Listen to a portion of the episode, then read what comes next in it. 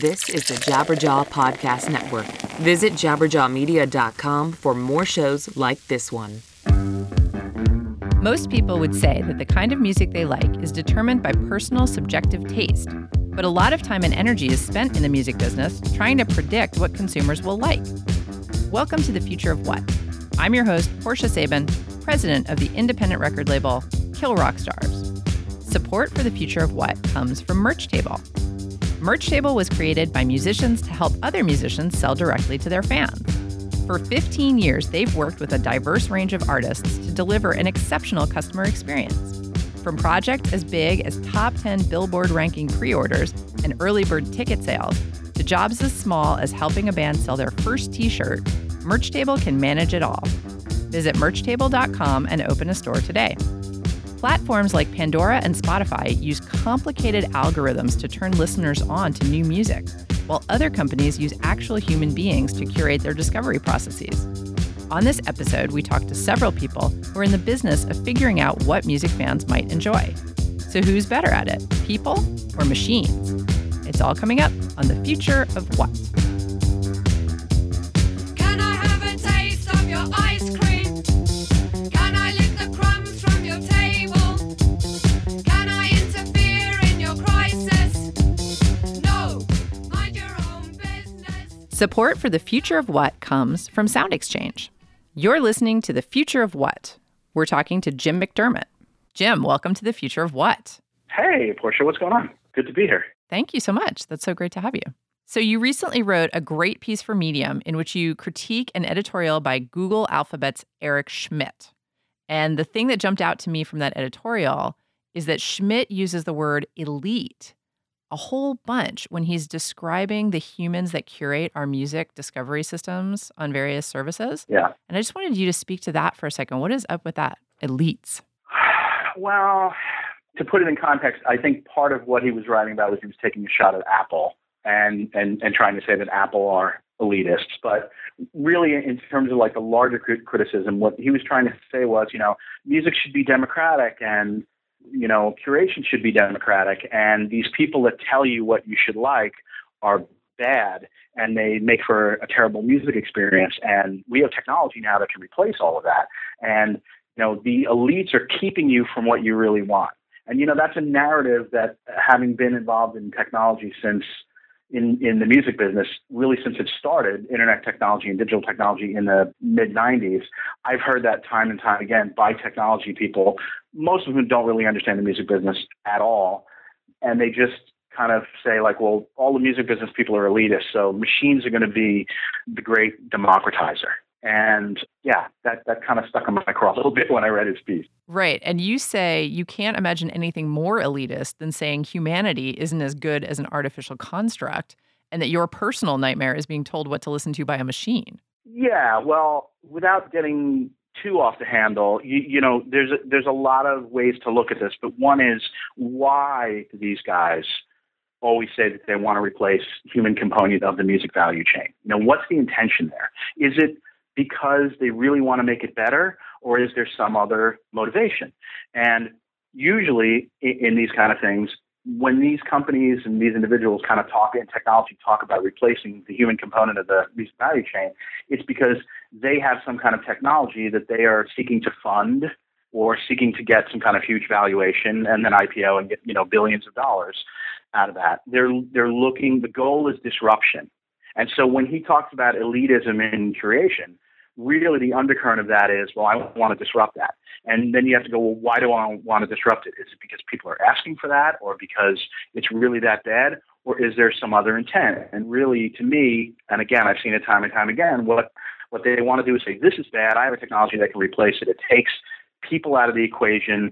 So now I can put my company out there, IPO it, get investors, and have stuff be worth billions of dollars because it's disruptive. And to me, just as someone who's lived a life of music, I've seen where disruption usually doesn't help musicians and rarely helps consumers. It helps the truly in this equation, which are, you know, these tech billionaires who have this kind of dystopian future in mind where, you know, people don't need to be involved in any of this stuff. And there's just going to be, you know, this class of uber rich people. And I just think the whole thing is very anti-social justice. Without, I don't know if that's where you're expecting me to take it, but that I think there's an undercurrent of that in all of this. And I say that just having been involved in hearing pitch after pitch from endless companies, before, including from companies before Apple even had any intention of getting into music at all, or, you know, predating that, where, you know, record company bad, programmer bad, DJ bad, machine good. And at the end of the day, it was always a pot of gold at the end of their rainbow, nobody else. Well, I love that. And I love it that you're saying that there's a social justice component to it. And then, of course, I mean, you know, as soon as you started talking about this, I started thinking, well, where's the money? Like, where, you know, who's going to make money on this? Because no one's going to say, you know, oh, I say we absolutely have to take humans out of the equation unless they're going to make money somewhere or save money somewhere. You know, I mean, clearly. Right. And you know, the thing is I don't want to say that there is no value in having databases do music programming. I mean, there's tons of, if you look at radio now, I mean, there's tons of data analysis that goes into choosing what people hear on terrestrial radio. And I don't think it's made terrestrial radio any better. You know, there's been, as I'm sure you're aware, all this consolidation in radio. And it is that image that we have, or some of us have, some of older of us have, of like, you know, the kind of semi-stone guy sitting in front of a turntable at 2:00 in the morning, putting on, you know, a half-hour album slide so he can leave the turntable, yeah, and playing whatever he wants. That they don't do that anymore because radio wants to, you know, they realize every second that they're playing records is a second that they're not selling commercials. So let's figure out how we're going to cut up the day and maximize the amount of seconds and maximize the amount of revenue. It isn't really about, you know, really touching people. But that said, I do think that there is a place for recommendation engines and things like that in music, but there are serious flaws just because of the way that, you know, recommendation is done and the lack of context and really rich metadata in digital music. And I think that's awesome. I totally want to go down a rabbit hole with you and just talk about major radio, like commercial radio, but I'm gonna restrain myself because I really want to. Okay. Okay. So I wanted to get back to something you said in the article about you actually think Apple Music is doing a pretty good job of their human curation. Can you expand on that a little? Mm-hmm. Yeah, I think one of the Apple, and I have to caveat this by saying that I have friends who I know at Apple who have worked at Apple, and I know a little bit about what they've done since the beginning in terms of programming their main page, the iTunes Store, and also what they've done for Apple Music. But, you know, essentially what these folks do is, you know, when they're putting together playlists, the people who are putting together a lot of these playlists are specialists in this music and are really passionate about it. And so the thing that I like about Apple Music and about some of the playlists in Apple Music are there's surprise there. There's context there. It isn't just like, okay, well, I'm going to listen to a Kraut Rock playlist, and so here's a fast song, here's a canned song, here's a noise song, here's a harmonious song, and it's just random songs. There's thought about the emotional flow of it, what, you know, what key it's in, what tempo it's in. There may be some humor in it, the way that the songs segue.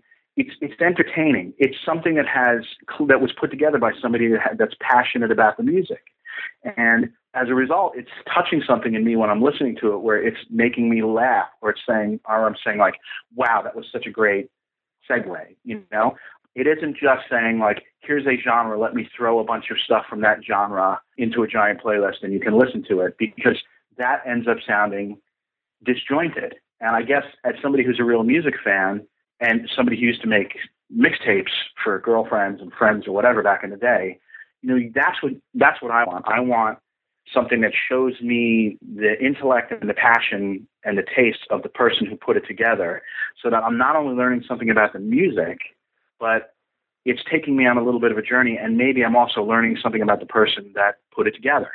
And that's where it kind of has an emotional component that I don't think that a database can replicate. I think that's really such a great point, and I love that about this article. I particularly wanted to talk to you about that because I feel like, you know, sort of the underlying more amorphous point that I got out of the article and that I think of when I think of this music curation via human or machine is that, you know, machines may be precise, but human beings aren't. And that's kind of one of our charms. Like, we might not actually really know what we like until we hear it. And we like things for reasons that we can't necessarily articulate. You know, so the idea that you can make a database that will accurately predict what someone's going to like is almost insulting, because people are notoriously terrible at using words to describe why they like something. We don't know what we want for the spot. We definitely don't want X. And then after the entire process, they end up going with a song by X. You know? And it's like, that does happen. You know, this is a thing. This is not, humans are not machines. We're not just, you can't just plug stuff into us and get the exact outcome that you think you're going to get. Yeah. Well, and also, thing is, you want to be, you can be surprised by humans. And also, I think sometimes you want to be challenged. I remember I was living in a neighborhood called Dumbo in New York, right when it was starting to turn from a really deserted, it's in Brooklyn, from a kind of bombed out area that really only artists lived in. And it was a really cool neighborhood. I went down into this club called Low, and I walked in and there were maybe, 50 people hanging out, underground club.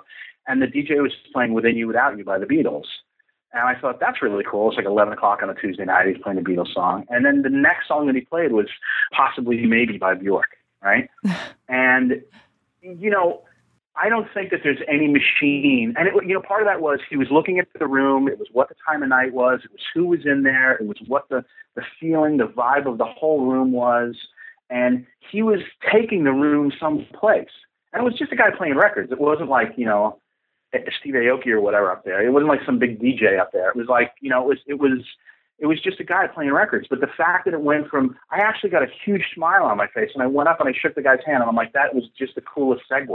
And everybody in the room was totally into it. So the thing is, where is it, do you want it to take you on a journey? Do you want it to kind of expand your mind? Do you want it to have this context of where it is in place, where you're listening to it, what kind of emotion it's kind of trying to stir in you? It goes way beyond just slapping together a playlist. And part of that is, because that DJ has this context of where he's heard or he or she has heard that music, and the context of knowing, who the audience is.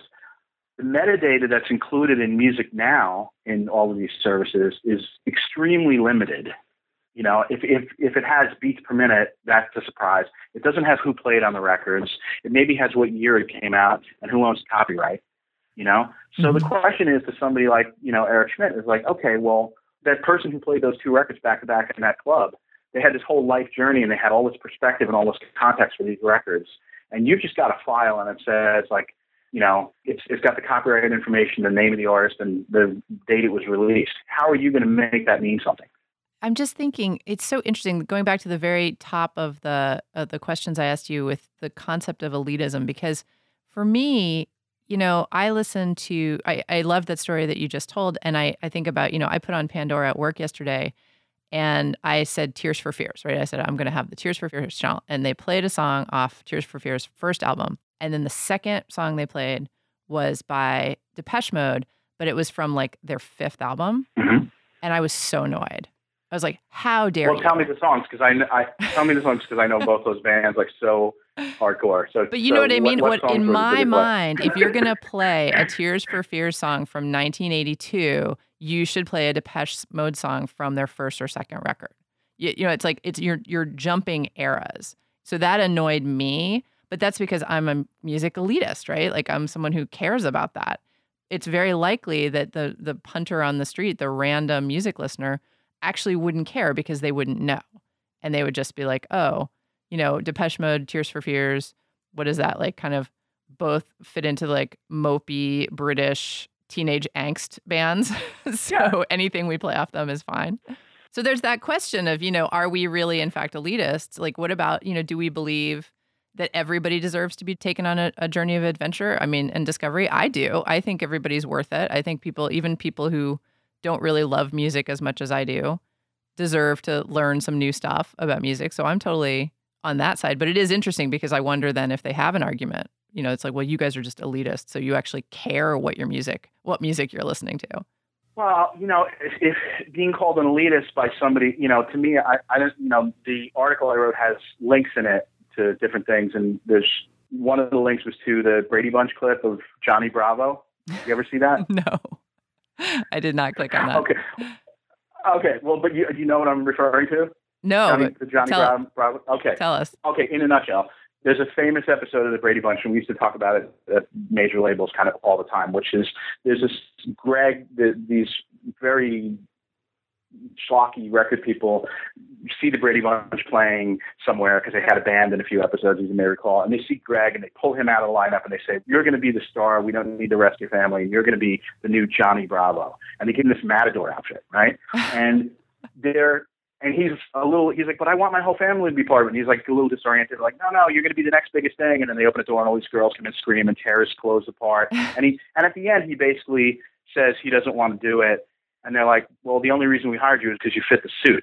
Right. And it fits you so well. And it was like this kind of, seeing that as a teenager, I thought like, oh, okay. Or even younger than that, actually. This is like, these are people somewhere trying to homogenize somebody into something that can be just sucked down by the masses, and it goes down real easy, and it really has no caloric content and no substance, but it kind of tastes yummy, and we'll just keep pumping those out. And I saw plenty of that in the music business. I'm not saying that record company people didn't sign plenty of those types of acts, and some people like that stuff. Some people just want that sugar-coated kind of stuff that really has no substance and isn't really that good for you. And for them, maybe this thing will be fine. I don't know that everybody needs to be taken on a journey. You would hope that they would. You would hope that everybody thinks it's important. And I think enough people do think it's important.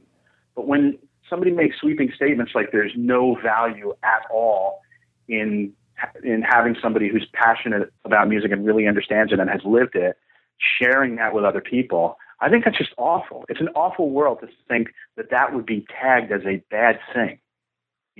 I totally agree. Yeah, I absolutely agree. I want to quote you here because you have this great quote later in the article. You say, "The most meaningful art has never been created via a democratic process or a popularity contest. It is created via the obsessive creative vision of individuals who are often seeking to destroy the commonplace, the mainstream, and the popular." And that leads us to this discussion you mentioned about new genres, like the creation of new genres. And a machine is never going to allow for the creation of new genres. Yeah, it's going to look at stuff like this. And if he's saying that, like, we'll let people choose what the next thing is, anything that's abrasive or you try to drop anything in that's a little bit different, and it's going to get ironed out. And so many genres. Rap obviously being the most obvious example, and certainly punk being a great example too.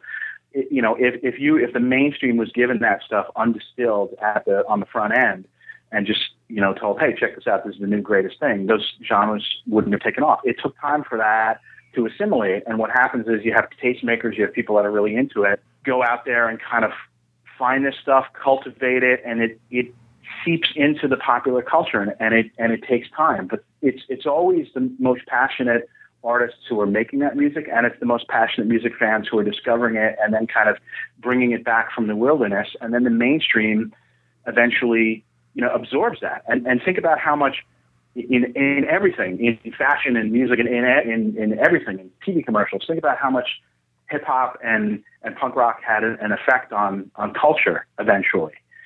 So, and how much how much those things change the world. It would be a real drag if there was some kind of algorithm that was saying, "Nah, this is a little bit too hardcore for these people. It's a little bit too harsh. Let's iron this down." Exactly. And so I think the argument you're making is really the argument for art. You're saying we need people on the fringes. We need musicians who are pushing the boundaries and testing stuff. And, we're not going to have that if we just homogenize everything, if everything becomes middle of the road and, based on beats per minute, and you take emotion and humor and everything out, which I think is a really great point. Well, I think it gets back to the social justice aspect of things, as well, because when people are creating something out of nothing and it's just, a person, I don't know that guys like Eric Schmidt are that interested in that, because you can't IPO that. Right. Can't go out and get venture capital. Let's make a real hardcore example. Is Suicide, mm-hmm. the damn Suicide, yeah. or the Pistols, right? You couldn't go to VCs. You couldn't have Sid Vicious turn up or John Lydon turn up and put his feet up on the table and spit or whatever and say, "Okay, give these guys, $14 million. They're going to go make a record." And $14 million. Right. It just wouldn't happen. Right. So the thing is, what I think he's trying to push, and I do think that the ultimate end game from these kind of guys is just to have the machines ultimately making the music. you know, because they can control that. They can IPO that. They can make that into something that generates a tremendous amount of money. It's not a person that has flaws and foibles and maybe drug addiction or neuroses or anxieties, or maybe they're difficult to deal with because they put their difficulty into their art, you know? Right. Maybe they're not compliant, you right. know? And this is the thing. Read what he's saying. Really boil it all down. This is like 1984. This is going to be a big machine of compliance that we will all listen to, that never challenges us and gives us exactly what we want, and is not the best thing. And the answer is no, it's the worst thing. It's the worst thing. Well, Jim McDermott is a social media consultant and writer specializing in music. Jim, what a pleasure to talk to you. Thanks so much for coming on The Future of What. Thank you so much for having me, and thank you for doing the show, Portia. I really appreciate it.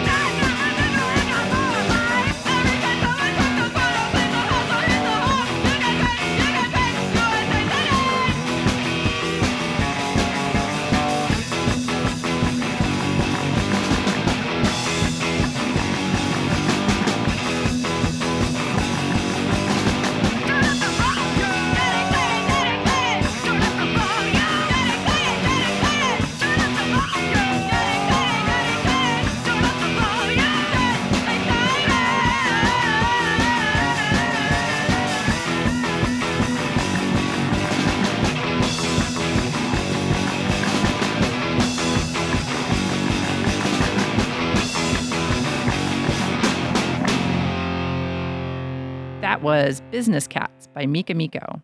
You're listening to The Future of What. If you're enjoying this program, like us on Facebook and become a subscriber on iTunes. You're listening to The Future of What. We're talking to Brandon Day. Brandon, welcome to The Future of What. Hello. Yay.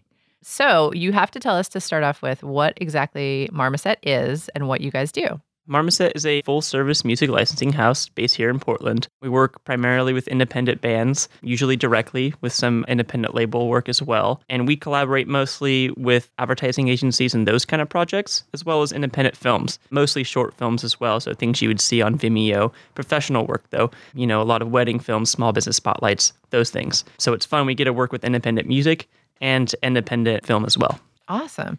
So basically, licensing, for those people who may not be aware of it, is the business of getting music into film, TV, commercials, other kinds of advertising like Vimeo, things that you were talking about. Yeah, exactly. And it's also helping facilitate that whole process as well. So when we're working with a larger project, sometimes the clients don't quite know what they want. So they may have a brief that they're looking for, maybe a temp track. And what we're doing is we're going in and we're trying to kind of curate a selection of music that may work for them. So the process can help aid the project as well as do the paperwork that, you know, is always necessary to make sure that, you know, the terms are all correct so that everybody's happy. Right. So this feeds in perfectly, because what we're talking about today is sort of this idea of, there's that slogan on the Pandora website that says, this is a radio station that plays only music that you like. And it's like, well, how do you know what I like? Yeah. You know? And that's a really interesting thing in licensing. So you basically get approached by, let's say, an advertisement for something. And they're like, we think that it should have music that sounds, do they usually say stuff like, you know, upbeat, cheerful, or like heartfelt and whatever. And they sort of throw a bunch of words at you. And then you guys are like, okay, how do we find music that's going to make them go, yes, that's the song. Exactly. And a lot of times is, what are they really trying to say? What are they really looking for? So maybe they'll say, we want something playful, but not childish. We want it to be, you know, upbeat, but not too carefree. So we have to actually look in. Yeah, we actually have to think, okay, you know, what's the project they're doing? What are the constraints around it? What are they actually trying to get out of this? And then here's a selection. Try this. Do you like it? Do you like these songs? Do they work? If not, what are you feeling? You know, what direction would you like to go in? So then, you know, there's the process of actually trying to get at what they want if they don't always describe it perfectly. Do you guys have a team of people that do all of that together? So like if a new client shows up and has a new project and then they say the thing like, you know, upbeat but not too cheerful, mm-hmm. How many of you deal with that? So we have four music supervisors on staff. That's their sole job. That's what they're doing all the time. So, you know, they're working from the beginning of the creative brief or the temp track sometimes through, you know, the process of actually pitching and trying to find the perfect song. Wow. Do they collaborate with each other? Do they talk about it? Yeah. A lot of times all four supervisors are actually pitching on the same project. So what they're doing is they're taking a selection of songs they think will fit because, you know, music is so nuanced and it really is subjective based upon personal preferences. So they're talking with each other and saying, hey, this is what I'm feeling for this project. Does this work? What are you feeling? And then try to find some middle ground or some direction from there. Do they ever, have you heard any stories of having just like really crazy clients where they like tell you something and then they don't like anything you bring them and then they say something else and don't like anything you bring them? Yeah. And a lot of times it's funny is that they'll say, we want this kind of sound, but not this kind of sound. And the thing they're saying, we do not want this, they go with at the end. Right. You know, and that may be through like, you know, four rounds or it may be, you know, and then go back to round one or whatever. So there's a lot of that. And a lot of times, you know, when you're working with creative projects with an advertising agency, the ad agency may want one thing, but the client may want another. So, you know, you have... too many cooks, right? Yes. Multiple people. Yeah, you may think that you have found the perfect song, but then when the client hears it, you know, they want that thing the ad agency doesn't, and they ultimately have final say. Right. And you guys are doing, I mean, what I would consider the Lord's work in that you're working largely with independent artists and independent labels. So basically, you're not going to be fielding calls for, you know, Red Hot Chili Peppers and, you know, Black Eyed Peas or whatever. Yeah. So you're going to actually be going to the independent community, which is, you know, I love that. Mm-hmm. I can't say no to that. Yeah. That's really great. Totally. So getting some of that music out there that maybe a lot of people haven't heard. Mm-hmm. Yeah, and you know, we're working with, so we actually sign bands to our roster. So what we are doing is trying to form some sort of community within these artists. So let's say we have 20 artists that have, you know, maybe an atmospheric sound. So we have those people to go to when those calls come in. So it's nice. We're not actually reaching out to the artists as much after the fact saying, hey, we got this project. Do you have anything? And we're actually being proactive and trying to build a catalog of work that we can pitch from and hopefully support these artists without them having to do any scrambling. That's awesome. Do you have any songwriters in your roster who will write for ads? Like, there are people who do that. Yeah. So that's another part of what we do at Marmoset is original music, is what we call it. So we have some composers that generally do composing full-time. And they may have a home studio, they may have some studio they go to work at, but that's what they're doing. They're working on those same kind of briefs we get in through the supervision team. They're getting those same things in, but they're creating the song instead of trying to find it. I gotcha. So now this is in my opinion, a very human activity. Like, you clearly need people to do this because there's so much back and forth. You know, the human gives the song ideas, the client human says, that's not just right. The human goes back and tries to find another thing that might be better. Do you think, I mean, it's just interesting because today we're also talking about people who run companies that use algorithms to do this same type of music discovery to try to find something that people like. I mean, it sounds to me impossible that you could do this with an algorithm. What do you think about that? Yeah, I mean, it's super hard to do it with an algorithm. And while we do utilize supervisors for a lot of the larger projects, for the smaller projects, we actually have a web-based licensing system. So there actually is, you know, tags on every one of our songs that are online. But those tags are not through an algorithm. We do that all in-house. You know, I've done it personally a lot. Our team is doing that daily. You know, adding tags for mood tags, arc, energy, things like that will be helpful to a filmmaker. So even that part, the part that's more, I guess you could say, automated because it's the user actually finding the song, is still very human because the whole process of putting those songs up, you know, took a lot of human power and a lot of time and a lot of thought as to how to describe what we're listening to. Right. And I guess even Pandora could say that, the Music Genome Project, that at some point it took hundreds of human hours to code all those songs and everything. Yeah. Definitely. And that's just interesting because, of course, there's no uniform coding system. I mean, it sounds like there's certain things like mood, there's, you know, beats per minute or something. Yeah, we call it energy to make it nice and easy. Right. But, yeah, BPM you could always look at too. And there's a lot of technical terms that you could look at when you're listening to music. But the way we're looking at it is through the eyes of a filmmaker who may or may not have that much musical experience.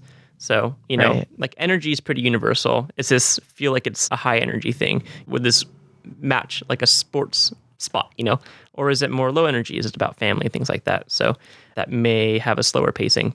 So we're really looking at family is low energy. Generally low energy. Could be high energy, I guess. We're not making a value judgment. We're just saying family. Who needs it? Who needs it? So what's your favorite part of the job that you do? Yeah, I mean, I love listening to the new music that comes in. You know, we are reaching out to artists a lot to work with, but also we have a lot coming in. And we've built our roster primarily on submissions. We never thought it was going to be that way. But it's really word of mouth. So we're getting these artists coming to us that, you know, I've never heard of, we've never heard of, and are maybe making things in their living room or, you know, maybe at a small studio. But really, really, really great work that just hasn't made it out there for the general music community to hear, really. So I just love listening to new music. And, you know, seeing people's take on different genres or ideas, too. Right. So do you do, I mean, it sounds like the first step of this is actually what you like. Yeah. I mean, yeah, it totally is. And that's so subjective as well, too. So what we're trying to do is when we're listening to new music, we're taking kind of the self out of it a bit. Because I have my, you know, the kind of music I like, and it's very specific. But, you know, music's so subjective and can really touch people in different ways with different backgrounds and things like that. So when I'm listening to music, I mean, it is partially what I like, but I also look at what other people will like. Right. And you probably, because I was just thinking, you know, I mean, I sort of have to do that in my job too, because it's stuff that I like, but I also have to think, how will this sell? Like, will this be something that sells? And so for you, I mean, I'm sure you listen to something and then you're like, well, maybe, you know, EDM isn't exactly my thing, but we need more in our catalog right now. So, you know, I think this is good EDM, so we should take it on. Yeah. Like, especially when you're trying to really, you know, we try to build a full catalog of music and a full roster of artists so that when somebody comes to us and they have a need, we can, you know, find something for them. So with that, you know, there may be holes in my personal, you know, like certain genres I don't love so much, but we have to have that offering because people do love, you know, all these sorts of music. But yeah, it is really hard, you know, to take the self out of it a bit when you're listening to music.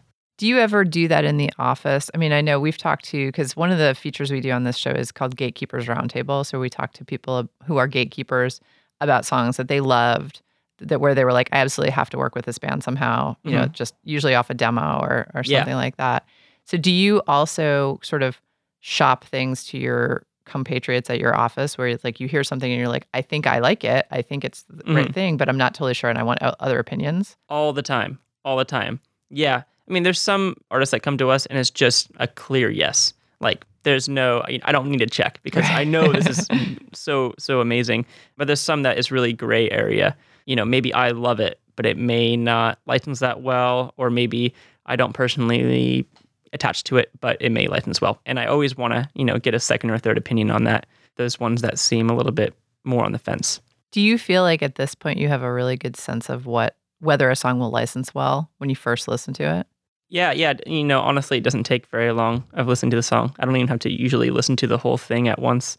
You can get a feel of it pretty quickly based on, you know, production value, pacing, things like that, different instruments being used, and just how it comes across as a listener. But yeah, I mean, we have, you know, a roster of around 500 artists.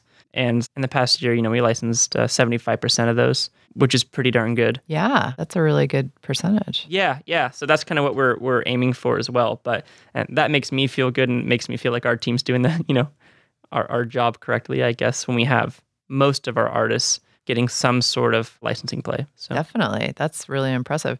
And then how do you guys stay on top of trends? Because that's one of the things about licensing is, you know, my friend who's a licensor says that like right now, anything that sounds vaguely like the Black Keys is licensing like crazy. Oh yeah. Yeah. And like the Black Keys have been, we've been getting calls to Black Keys for years. Yeah. You know, and we see that. And when we're, I mean, I look at a lot of the charts and I look at the blogs and things like that, you know, see what's coming out.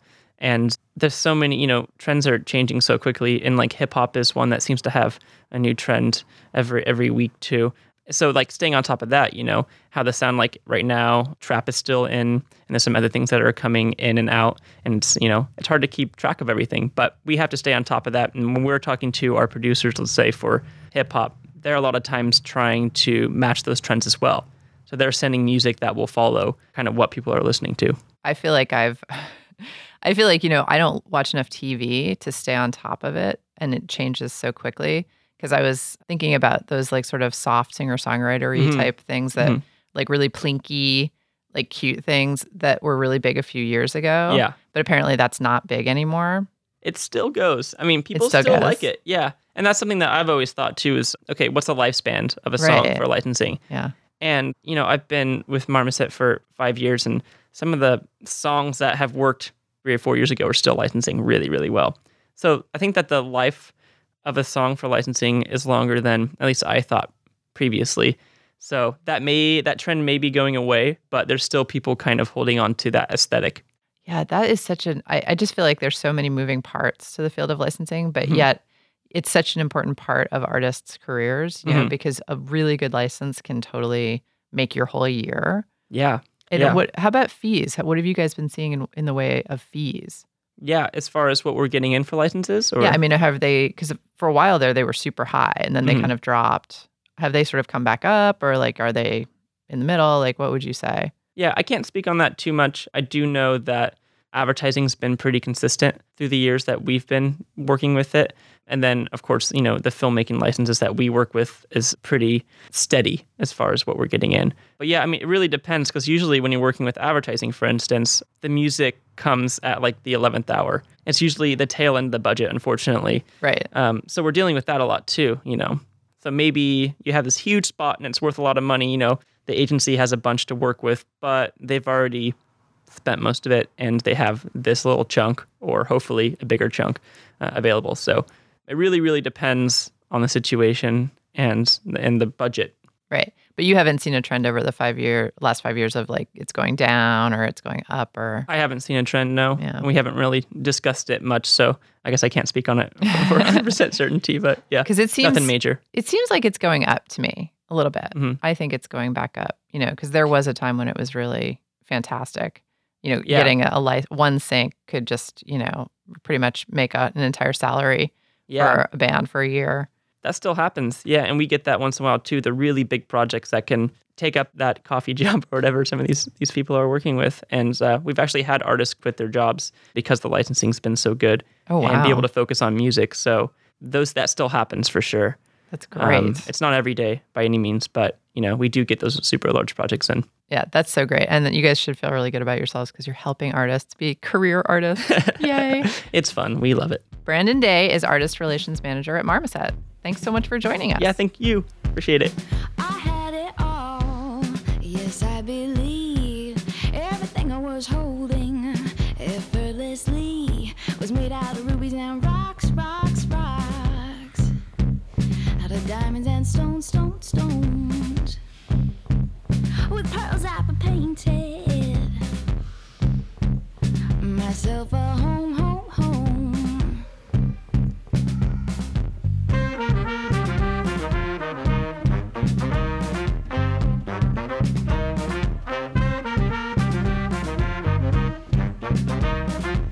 Remember when I said, oh baby, please take me on down the road of love, and never you mind where the chains come from. Never wanted to stop, and just wanted to roll. You kept it hot. You knew how to hold me, but that would not hold.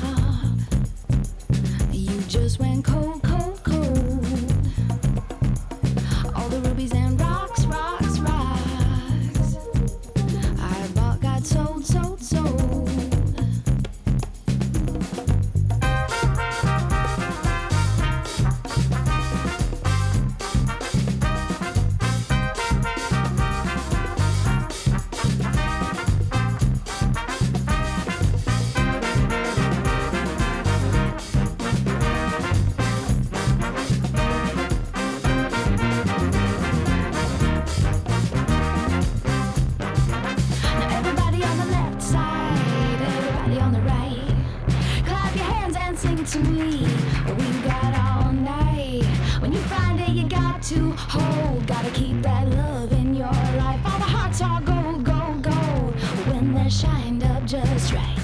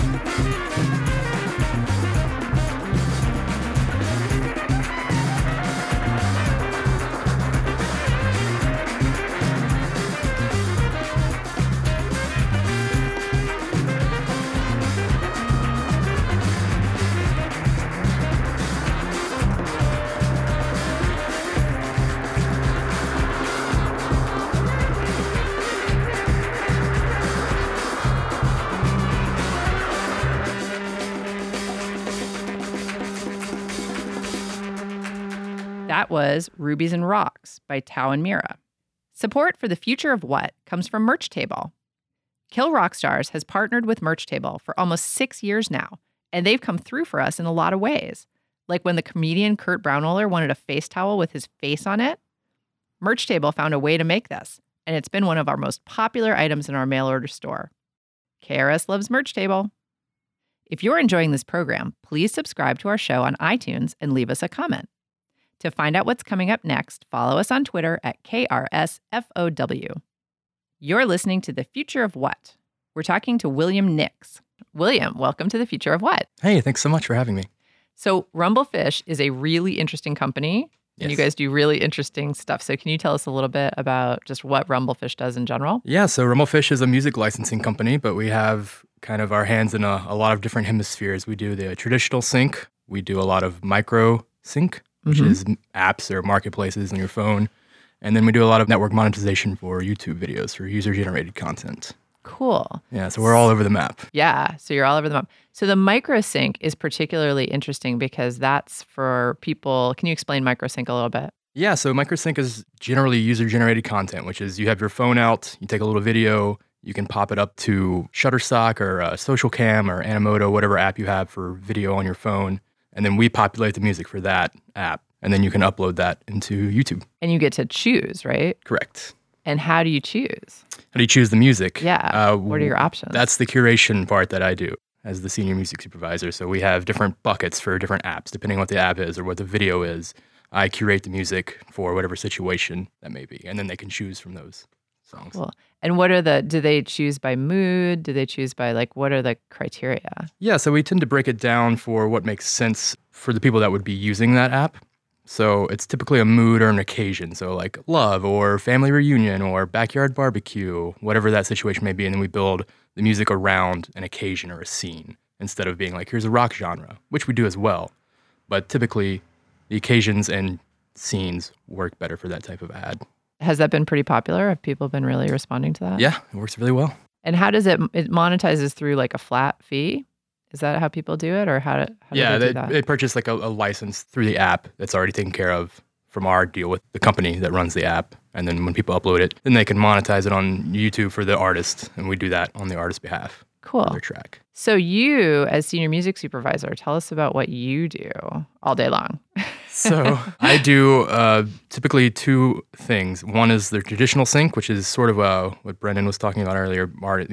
Clients or companies come in and ask for a specific style of track. I'll do that. But I also do the buckets for these apps and other music marketplaces that we run. And that can be hundreds of songs or 10 really curated songs or anything in between. And do you guys have anything automated? Do you have any algorithms that you use, or is it all human? It's all human. I love that. Yeah. It's so cool. Yeah. I remember in the early days of Rumblefish, or at least the early days of me knowing about Rumblefish, that I got pitched, on that whole thing. And I remember there was a wheel with colors. Yeah, our mood wheel. The mood wheel. Yeah. which I thought was amazing. Yeah. So that's one option for customers, right? They can be like, I'm feeling kind of pale yellow today. Yeah, totally. So they can go either onto our store or we used to have an app that had it as well. And, you know, you slide up to the top right and it's happy and yellow. And then you'll get a certain selection of songs like that. Or bottom left is, you know, dark and stormy. You get something for that too. So that was really fun to play around with. That was around right when I came on as well. So when you're doing your curation, how do you do it? Do you do it similarly to how Brandon was talking about with like tempo and mood? Yeah, he was totally right in that it's all over the place depending on what the client wants or what the final thing needs to be. And they can be really specific. They want, you know, a Destiny's Child version of this, but we can't afford Destiny's Child, so find us something like this. Or just, we want something upbeat. And then that's all they say. So it's all over the place how specific and how detailed they want their music to be. Mm-hmm. And that's sometimes good and sometimes, you know, more challenging to work with. Definitely. Yeah. And how do you guys do it with the buckets? Like, you basically get to put stuff in the buckets that you think is appropriate. Correct. So you're not actually pleasing an actual client? Correct. Right. Yeah. Do you ever find, I mean, do you guys ever go through and look at the stuff that's in the buckets and say like, oh, this song has never been chosen? Oh yeah, for sure. Oh yeah. We monitor what does well, what has longevity. So we keep those in. If something's not selling or not being picked enough, you know, we swap it out for something else. So yeah, we're constantly monitoring and managing those buckets. See, that's so interesting because you kind of do get to know what people like then. Yeah. Yeah, you can kind of see certain trends from certain age groups or demographics. And that's amazing. Like that. Have you ever figured out your success percentage? Like 65% of everything you picked has been totally used and people love it? Oh, yeah. Oh, man, I could say a really high percentage and just tout myself. Yeah, you could. You could just lie. That's no pretty high. Yeah, I know, right? No, we do pretty well. You know, out of any given 10 songs, probably 7 or 8 tend to stick around. Oh, that's awesome. Yeah. That's great. Yeah. That is a good percentage. Yeah. But I love the idea of the feedback. That's just rad that you can actually see what's working. Yeah. And how often do you change stuff out? Is that like an ongoing constant thing? It sort of depends. Some are completely satisfied like the first time around and some stick with it and some swap out every month, every 6 months. Some are seasonal. You know, Christmas is coming up, so we're already starting to work on Christmas playlists, Christmas buckets. Right. So it just depends on the app and what their schedule is really. Gotcha. How many people are on your team with you? There are 2 other people on my team with me. And do you guys do a lot of that collaboration where you talk to each other and say, what do you think of this song? Where should we put this? Yeah, typically we'll get a pitch in and then, you know, it'll come through me and then we can say like, all right, well, this is what I found. Do you think this sounds well for this? Will you think it'll work well with this? Things like that. Well, what about the stuff that you put in the buckets? Do you get a chance? Do you guys swap stories on those too? That's typically me. Oh, that's just you. Oh, you're the man. Well, yeah. Do you ever wish? Or are you ever like, oh, I need help? No, so yeah, totally. And yeah, it's nice that they can do that with the team. Like, you know, I'm swamped or like this one isn't resonating with me. Like, can you help me figure this out? Or like, what have you found recently that you think would fit with this? So yeah, it's definitely not a one-man show by any means. Right. So what is your favorite part of your job? It's going to sound cliche, but just listening to music all day is tough to get mad at. Like, even if it's not my style of music, you can only complain so much about listening to music all day. And with that, we work with a lot of independent artists and labels, and just knowing that we are able to get them out there, potentially to more exposure than they would have on their own, is deeply satisfying. Very cool. Yeah. And how do people find out about Rumblefish? Like, let's say you're an independent musician and you want to submit your music to you guys. How do people find out how to do that? Got a website, and Rumblefish.com. And you can go through there and it'll tell you everything you need to know, every process about getting signed up with us, anything you need to know with that. Was it hard at first to get started with people and now is it kind of rolling in or how, you know, how do you find we've definitely streamlined it a little more. It used to be a more intense process and now it's pretty streamlined and easy to get in. Right. And how many of your artists would you say are from Portland? Are they largely from everywhere or are they largely from here? Man, that's a good question. We definitely have a lot of artists here, but we also have an enormous catalog. So it'd be tough to guess on the percentage of who is from Portland or not. Yeah, we have a similar situation where like a lot of our biggest artists happen to be from Portland, but we've just got people from everywhere, you know. I think the internet age has really changed things because it's like so easy to send totally an MP3. It doesn't matter where you're from. Yeah. So you get submissions from artists. You listen to them. You decide what bucket these should go in. Do you ever reject anybody? I mean, obviously. We don't reject anybody, but there's definitely a sense of like, all right, well, welcome to the catalog, but you're not going to be our front line. And that's something that, like Ryan was, just you can tell immediately. Like, some people are just in their basements sending stuff to us, which is fine. That's fantastic. But you can tell the production value, or just pretty quickly you get into a beat of being able to tell if something is going to work or work well. Right. And so when you don't hear that immediately, we just have so much music that we kind of have to move along. Right. So talk for a minute about your third thing that you guys do, which is you manage YouTube licenses for people? Network monetization on YouTube. So if people upload a video using a track of one of our artists that we represent, we handle the monetization of that track for the artist. Cool. Just so they don't have to get in there and do it themselves. It's a ton. We do, 50,000 videos a day for monetization for artists that we represent. And those would mostly be independent artists? Yeah. Yeah. That makes a lot of sense. I assume that artists that have labels probably have the labels doing the monetization usually. Correct, yeah. Yeah, I would assume. Yep. I think that's so it's a lot of independent and just, one-off artists that we do that for. Right. Now, you said you do work with some independent labels. Mm-hmm. How do you do all their YouTube monetization as well as all their licensing?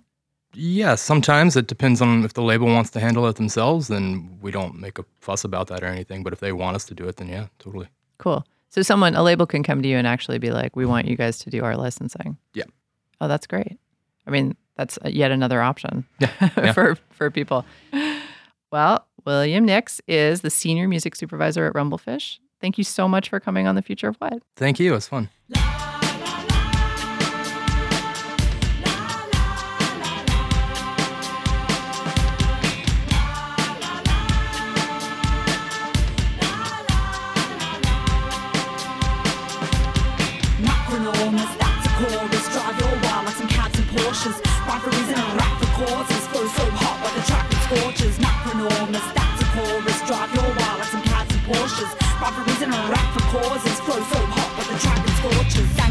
Don't you agree? She burns up the rappers with 80 degree heat. He heaping on the giggle attack, Mr. Tickle in the slap, where all my wigglers at. Scratch my back and I'll scratch yours. The bright white lights and jet black claws. Get back, y'all, this broadboard's classics. Pump up the speakers as sound waves cause traffic.